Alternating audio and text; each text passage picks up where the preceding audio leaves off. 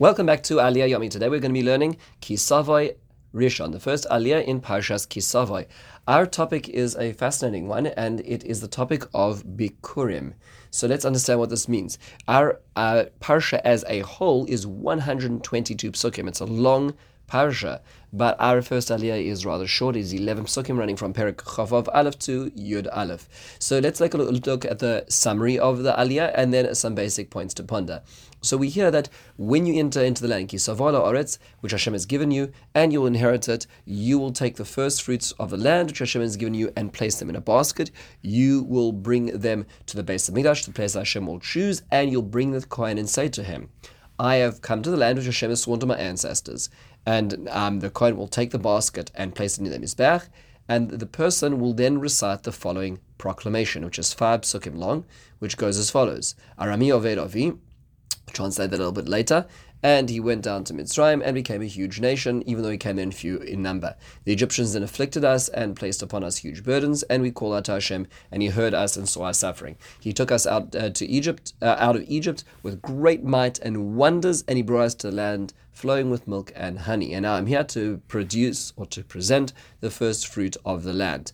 You will then take the basket, place it in front of Hashem, and rejoice with all the good, um, with all the parts of society together with you. So it's a very beautiful um, statement, a very beautiful description over here. For your basic questions is what is Arami Oved Avi? What does that statement actually mean? So the way we're used to, to translating it is based on the Haggadah, based on the most the classic Mefarshim that refers to Yaakov and Lavan. Yeah, Arami um, is the Aramean who's referring to Lavan, and Avi, my father, refers to Yaakov, who's being persecuted by Lavan, which is fascinating because he doesn't seem to be the most criminal of all anti-Semites in Jewish history, certainly by a long by a long stretch, but that, that nonetheless it is the introduction to our story. The Rashbam, however, disagrees and says that this refers to Avraham. There's no antagonist here; it's simply Arami, Oved Avi, my father, was uh, sojourning um, and uh, he was fi- he was uh, lost off and found his way. That refers to Avram, who himself was called Aramean because of the places that he lived.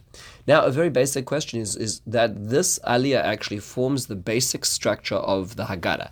So on Pesach, what we do is we take four psukim out of this. Then those four psukim are four stages: arrival in Egypt, um, oppression in Egypt, calling out to God and His listening, and being taken out of Egypt. Right? Those are the four stages which are used as the four psukim, and they're the framework of the centerpiece of Magid. And what the Haggadah simply does is it passes out of those psukim and takes a phrase and explains it in greater context. So it uses those that structure as well. So why is this the place that the Torah looks for Magid? For the Haggadah, surely there would be so many more relevant and direct examples of the Exodus of Egypt in Parashas, Shmois, Va'era, and Beshalach. So there's a lot of explanations over here. So the Malbim, uh, the Malbim's Haggadah explains that the reason is because this is a very easy and simple summary. It summarizes the whole idea in four verses. So they serve as a superstructure into which we can add the color and the perspective.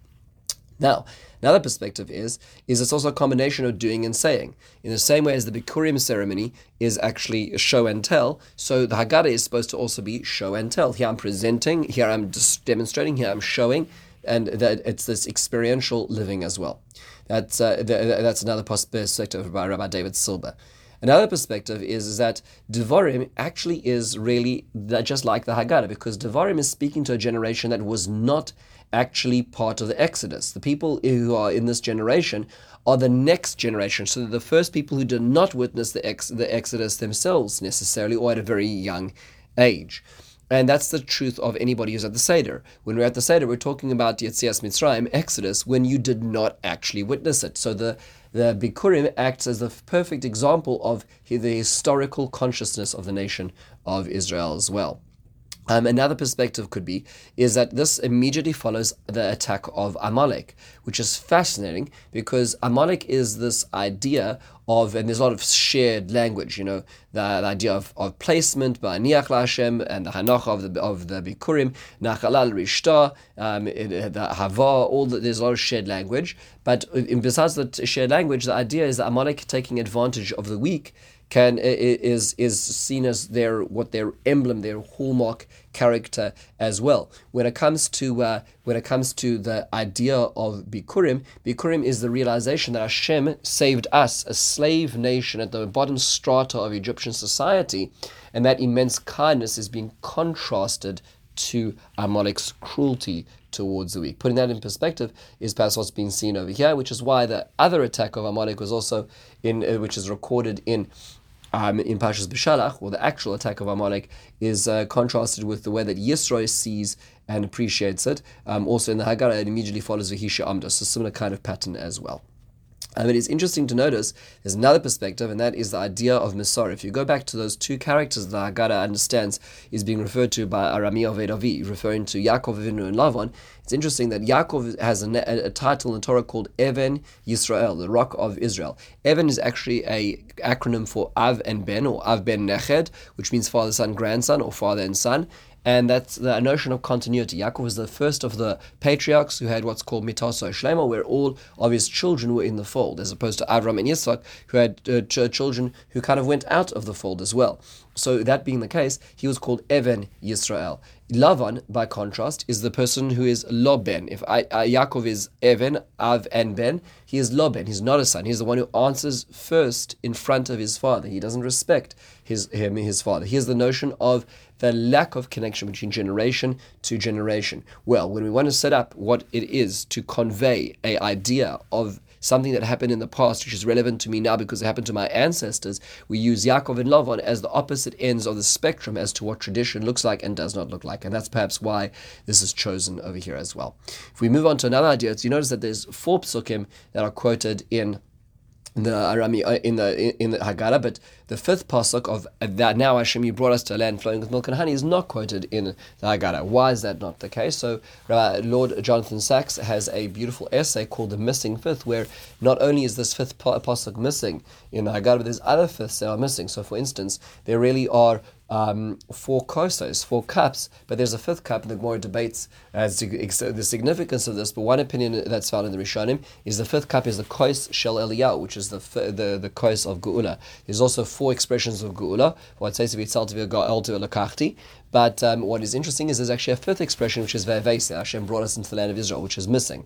So all of those are, are the expression of, what we'll call it the final arrival, arrival in the land of Israel. Those are not the focus of Pesach because Pesach was only getting out, not getting in yet. It's not the, we've not reached the final um, rung of the ladder yet. It's not the final Geula that we're, that we're commemorating in Yetzias Mitzrayim. And similarly, there are four, four sons. As the Lubavitcher Rebbe famously says, there's the fifth son who's not yet at the table, who's isn't it hasn't even made it to the Pesach Seder, and that's unfortunately many, many, many people in our generation who are not at the Pesach Seder, and that's so to speak underlying and underscoring the what is what is missing in the Seder, um, what is missing in our Pesach still, which is the missing fifth.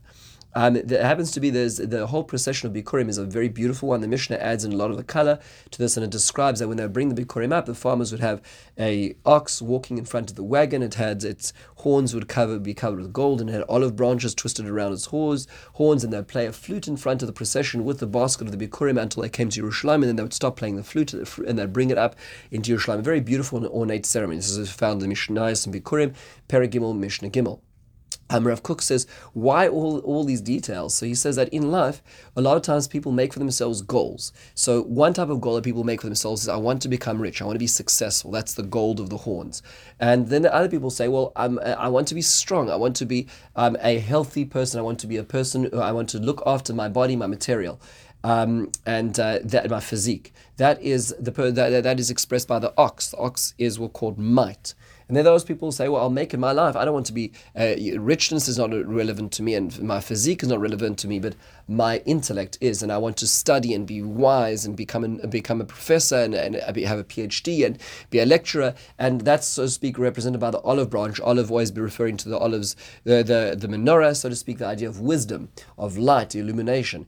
And so what Rav, Rav Kook points out is that when in his commentary on the Mishnah and in Ein Ayah, he says that in life we make for ourselves these goals, but those goals can go up and down. Meaning to say, the, the, the Khalil, the flute, which is played, is played at two times in the Jewish lifestyle cycle. It's played at a simcha and it's played at a funeral, actually, interesting, in the times of the Gemara.